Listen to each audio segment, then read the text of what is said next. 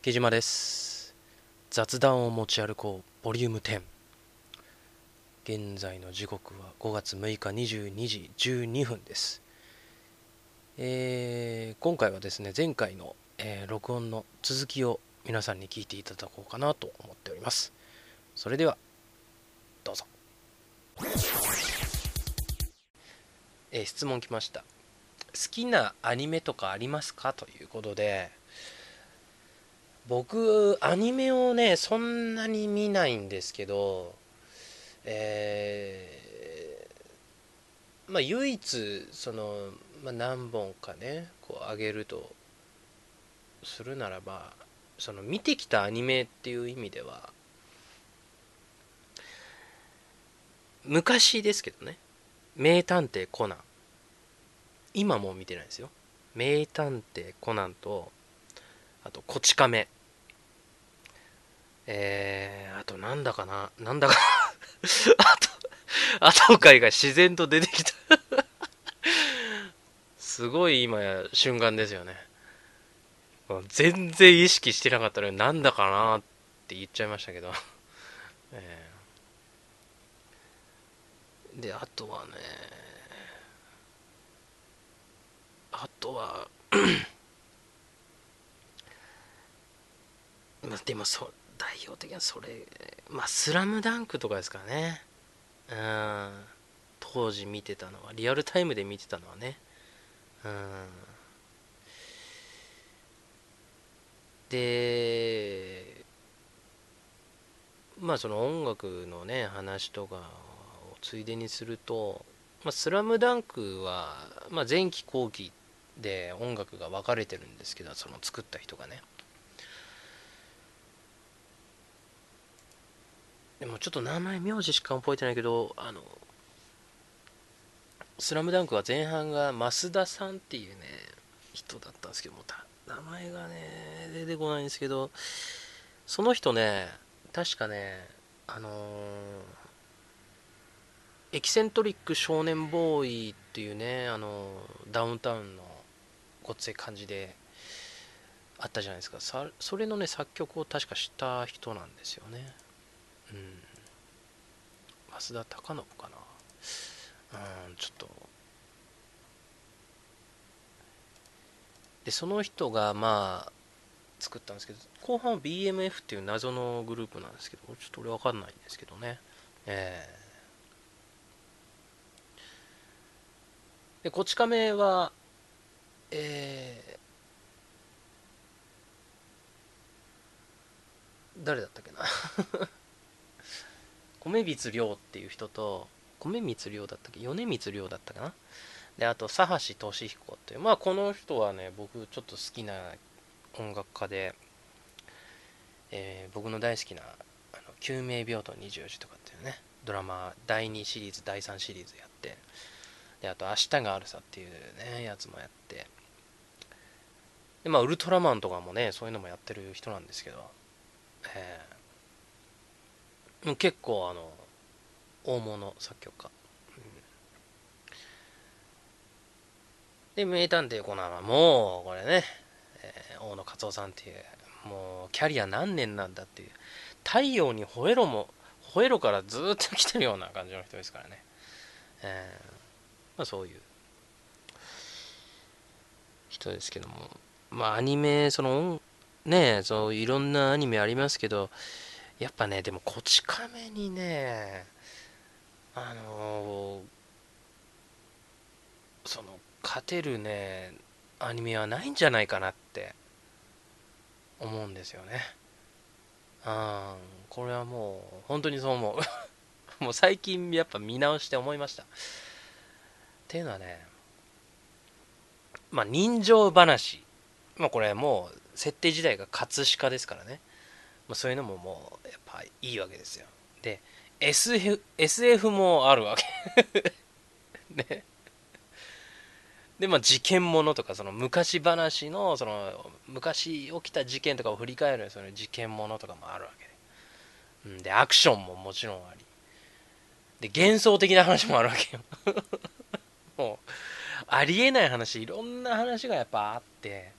でもやっぱその中でも成立させちゃう亮さんとかっていうね。これ全部ひっくるめてねやっぱ全部素晴らしいアニメだと思います。一番やっぱ声ですね。当ててる声優さんがやっぱ一番味を出してて。まあ主演はねもちろんもうねラサール石井これにつきますね。うん。今テアンデイ感あるような声じゃないですか。江戸っ子っていうかね。でも寅さん亮さんみたいな感じの。非常に声と映像が合ってるアニメかな。うん。まあ、原作を見てないから余計にそう思うんでしょうけどね。原作原作を見てたらやっぱ違うんでしょうけどただ最初はやっぱ批判があったみたいですけどね。担当するってなった時は。でもやっぱこう放送されてからガラッとああ合ってるってなったみたいですから。そこは素晴らしいと思います。えー、質問来ました。鈴木誠二さんの曲の使い方ってどう思いますか、まあ、これ鈴木誠二さんという人はね、えー、まあいわゆるもうもう本当昔からあの選曲をもう40年ぐらい前からやってるような人で僕の大好きなドラマで「大都会」っていうドラマとかあとは「探偵物語」とかねそういうもうザ・刑事ドラマみたいな。でもう探偵ドラマの王道とかって言われるようなそういうドラマを全部音楽をつけてるという人なんですけどまあこの人の特色としてね短く切って貼り付けるとかっていうのの先駆けの人なんですけどでやっぱね使い方どうこうというよりねあの僕が言いたいのはねやっぱこの人がいなければ今この日本で活躍されてるような選曲家は生まれなかったんじゃないかなっていう、えー、もうそれこそね昭和の映画なんかは BGM をかけっぱなしで ねもうその映画でねその映画に合った曲を作ってでそれをブワッてフルで流すようなイメージだったんですけどこの人が現れてからは曲を細かくつけるっていうのがいかに効果を生むかっていうね。うん。今では当たり前になってますけどリズムを先行してその後メロディーを流すっていう技法はやっぱこの人がいなければ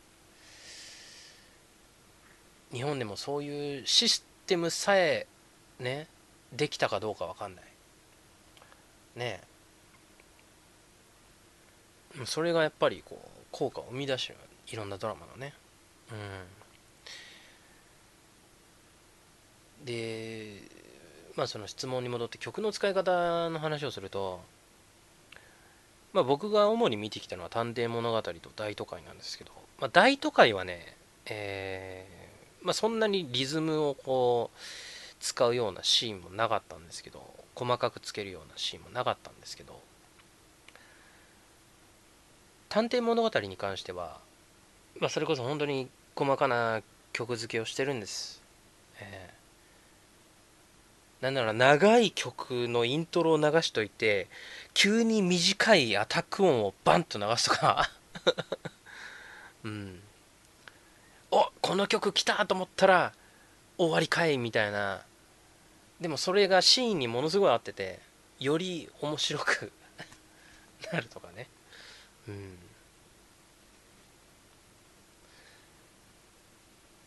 であとは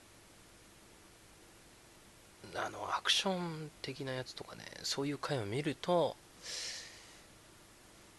やっぱあの本領発揮される。これはもう第1話からそうでしたね。第1話からえー、っとねなんていう曲だったかな。僕の中では追跡っていう風に言ってる曲があるんですけどあ違う。逃亡逃亡か。逃亡者っていう意味の。その曲って結構かっこいい曲なんですけどその間にねちょっと音ぼけるようなシーンが入ってくるわけですよ。ね。犯人犯人側の。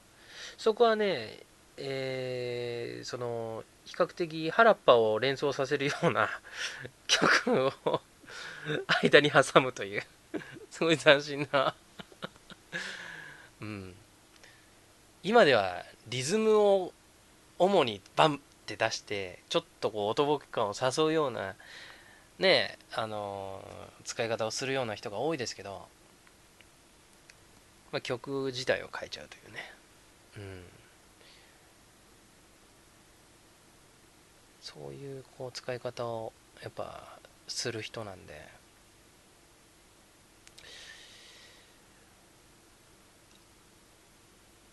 だから思うんですけどそういうことできる人っていうのは絶対に曲が頭に入ってないとできないじゃないですか。全部の曲が。だそれはねでしかも1個のドラマだけだったらいいけど鈴木誠二さんっていろんなドラマやってる中であのこう選曲してるわけでまたアーティストも違うしあの人の頭の中はどうなってるんだろうというね感じがしますよね。うん。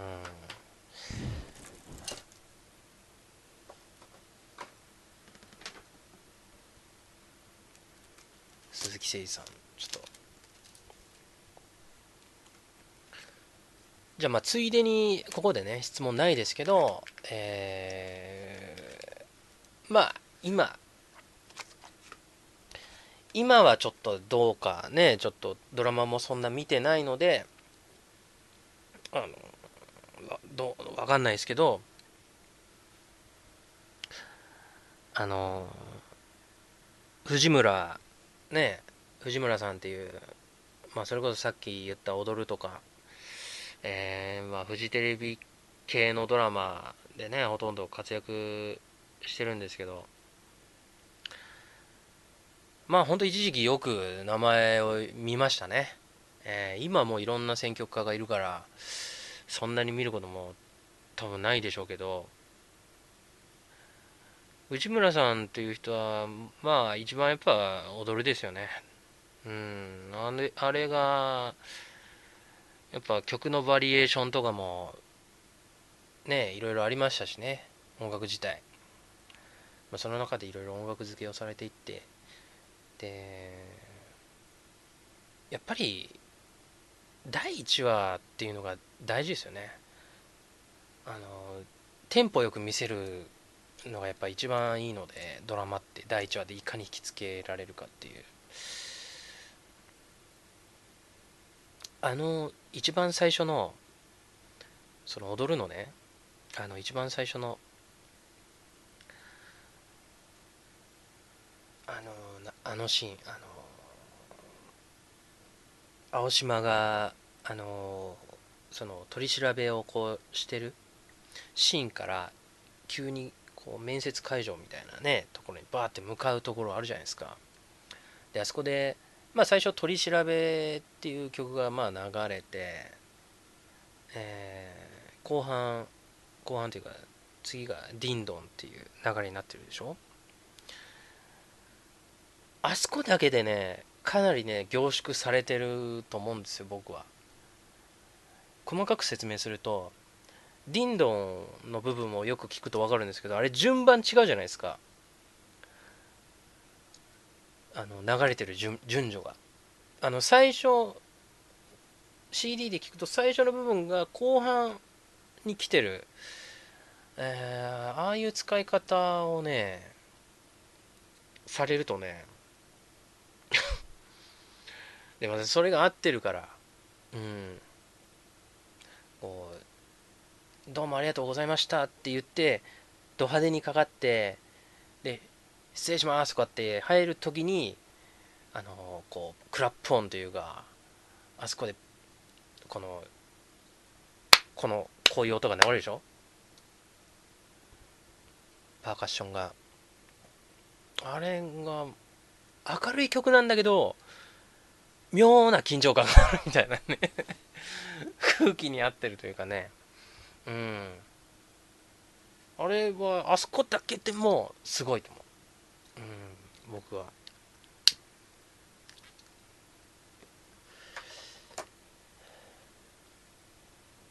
でまああの中盤になってくると中盤というかもう本当にオープニング過ぎたあたりになってくるとそのディンドンっていう曲とリズムポリスが交互にかかったりとかっていうシーンもあるんですけどね。うん。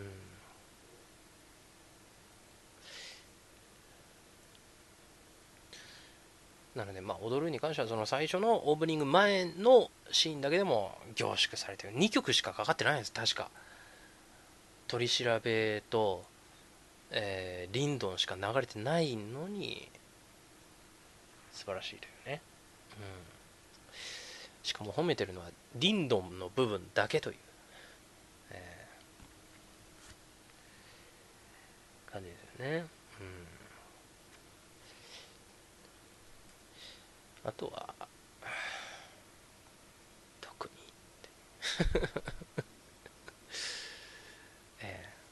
それ以降も素晴らしいんですよ。うん。素晴らしいですけど、やっぱ、その1話のね、あの使い方で、やっぱ全てが決まるという。で、映画になってくるとね、えー、曲自体がもうそれまでの歴史っていうものがありますからもうすごい数の曲がやっぱ踊るではあるんでねまあその中で選ぶっていうのは結構大変なある意味大変な作業でしょうけども選曲に関して言えば 僕はやっぱあのムービー1の第1弾のあの流れが好きなんです、えー、ムービー2のリズムポリスのそのリミックスとかを交互に使う感じもすごいいいんですけどあのやっぱムービー1のねあのなんだろう。いわこうなんだろうもう代表的な曲って網羅してるしなおかつ映画用の音楽もすごいあの重厚感あるから半分半分ぐらいじゃないですか多分。あの曲で言ったら。テレビシリーズの音楽と映画用の音楽がちょうど半々ぐらいのイメージなんですよね。そのイメージで。多分正確な割合出すと全然違うと思うんですけど。うん。最初あの、何でしたっけ？ザ・サブバスとかっていう曲ですよね確か。でそれから来てそのオープニング新しいオープニング曲があってあ違うディンドンのリミックスだその前にディンドンのリミックスが来てサブバスとあとレクイエムとオーディオーディックスみたいな。ものすごい印象的な曲もあるしでやっぱグ G グループ流れて CX 流れてムーンライト流れてリズムポリス流れてであとラブサンバディのオーケストラバージョン流れるでしょ？やっぱこれがねあの非常に素晴らしくて。やっぱ後半のリズムポリスが流れてムーンライトが流れて CX のオーケストラバージョンが流れるっていうこれはねあのー、もうなんだろう。テレビシリーズだとこの流れを受け継いでるのってね実はそんなにないという。うん。テレビシリーズでは多分ねだからなそういう回がなかったような気がしますね。大体あの、踊るの、えー、終盤の展開でかかるのは CX のオーケストラバージョンかムーンライト。大体交互にこうねあの、使ってたイメージなんですけど第5話の5話かな。あのー、5話か4話か。青島が本庁にね行ってこう事件を捜査するっていう回で後半にムーンライトが流れて、えー、その後 CX が流れるっていう流れねそういう流れがありましたけどやっぱねあのー、リズムポリスはそのちょっと前な前だったんですよね。そのリズムポリスの直後にムーンライトだったらすごい僕にとってはいい流れだったんですけどもうそれはもうやっぱ映画なんですよね。映画だけしかやっぱ合わないと思うんであの映画の流れっていうのはもう僕はねこのリズムポリスムーンライト CX オーケストラバージョンっていうのはもう終盤にこれがかかればあのもう絶対外れなしっていう感じの音楽に関してはね盛り上がりに関してはもう満足いくものになると思うんで絶対になってる回が多いと。なので久しぶりにあのその踊るファイナルでムーンライトがねまあちょっと順番は違いますけどムーンライトがかかってリズムポリスがかかってちょっとまあ置いて CX が流れるっていうあの流れはちょっと僕にとっては懐かしいなって思いましたね。ムービー1以来のやっぱそういう流れだったんでね、えー、非常に興奮したのを覚えてますよ、うん、でこれで多分ねあのリスナーさんもねちょっと多分ね感じたと思うんですけど踊るファイナルを最初見た時にあのまあその前の踊る3でオープニングでリズムポリスが流れなかったじゃないですか。でファイナルになって見に行ったらオープニングリズムポリス。おやっぱこれだよねってなってそこで満足しちゃったんですよ。僕は。で後半ムーンライトがかかるでしょ？でその次のシーンでまあ別の曲があのその次に別の曲がかかってその後展開する時にリズムポリスがかかったじゃないですか。でそこであって思ったんですよね。そういえばかかってなかったなって。本編の中で。あそういえばこの曲ここまで流れてなかったんだとかって。あれはね非常に俺感じてたんですよ。うん「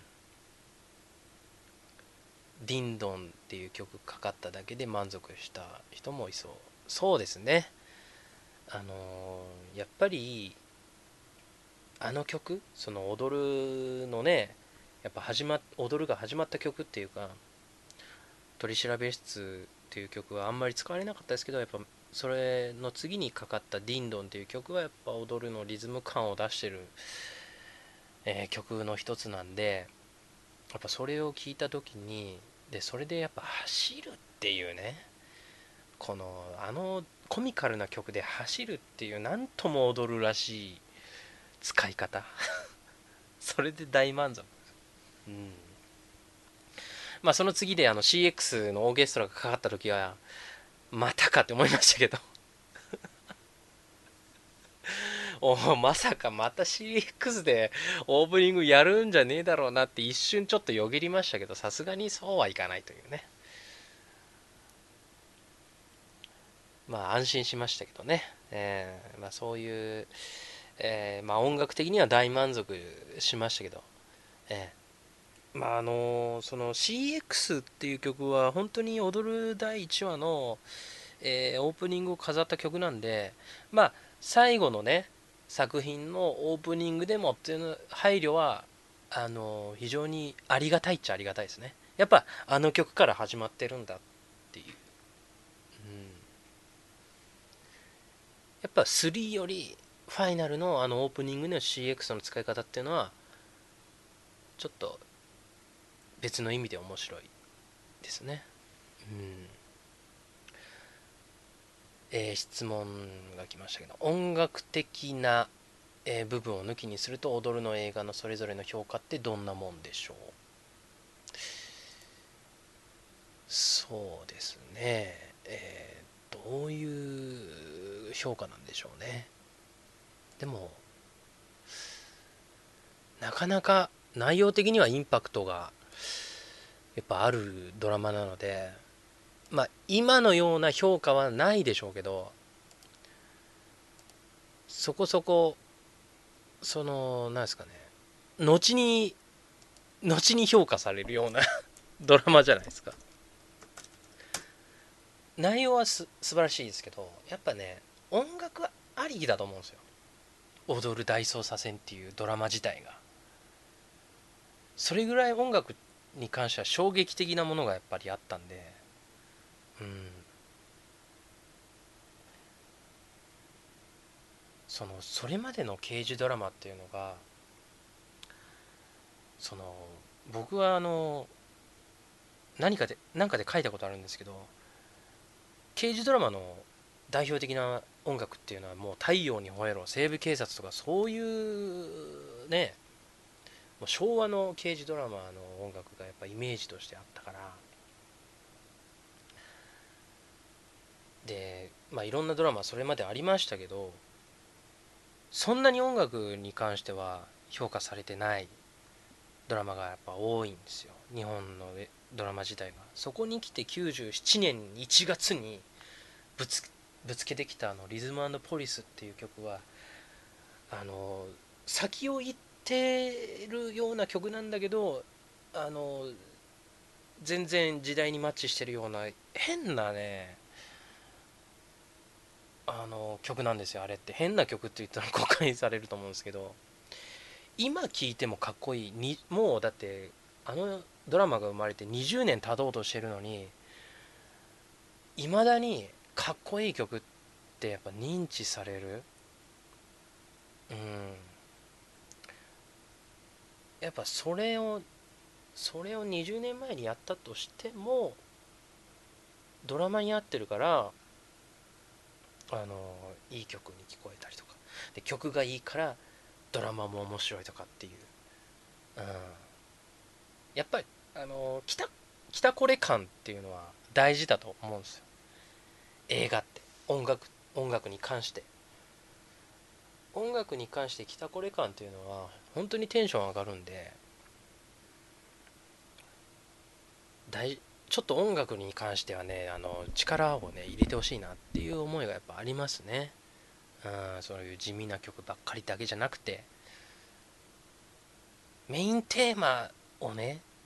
必ずもう後半の盛り上がりのところにバシッとかける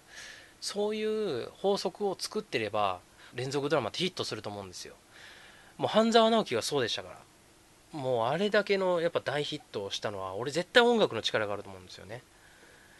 あれを普通に別の作曲家で別のねその流れを作って法則じゃないあの感じにしたらあんなに40%も俺絶対いってないと思うから。うん。堺雅人があのこうピンチに立たされてるような感じを出しといて後半か倍返しをする時にやっぱあの服部孝之のメインテーマがかかることによって来たこれ感が半端ないそれで「よし行け持っていけ!」ってなるわけですよやっぱりその踊りに関しては来たこれ感が半端ないからあの内容的には面白いけどもあのものすごいまあその映画は分かんないですよ映画をどう映画がどう評価されてるか分かんないですけどまあ映画に関してはムービー1で一段落してると思うんであのえー、そこそこの人気で終わってたと思うんです大人気にはいってないと思う、えー、っていう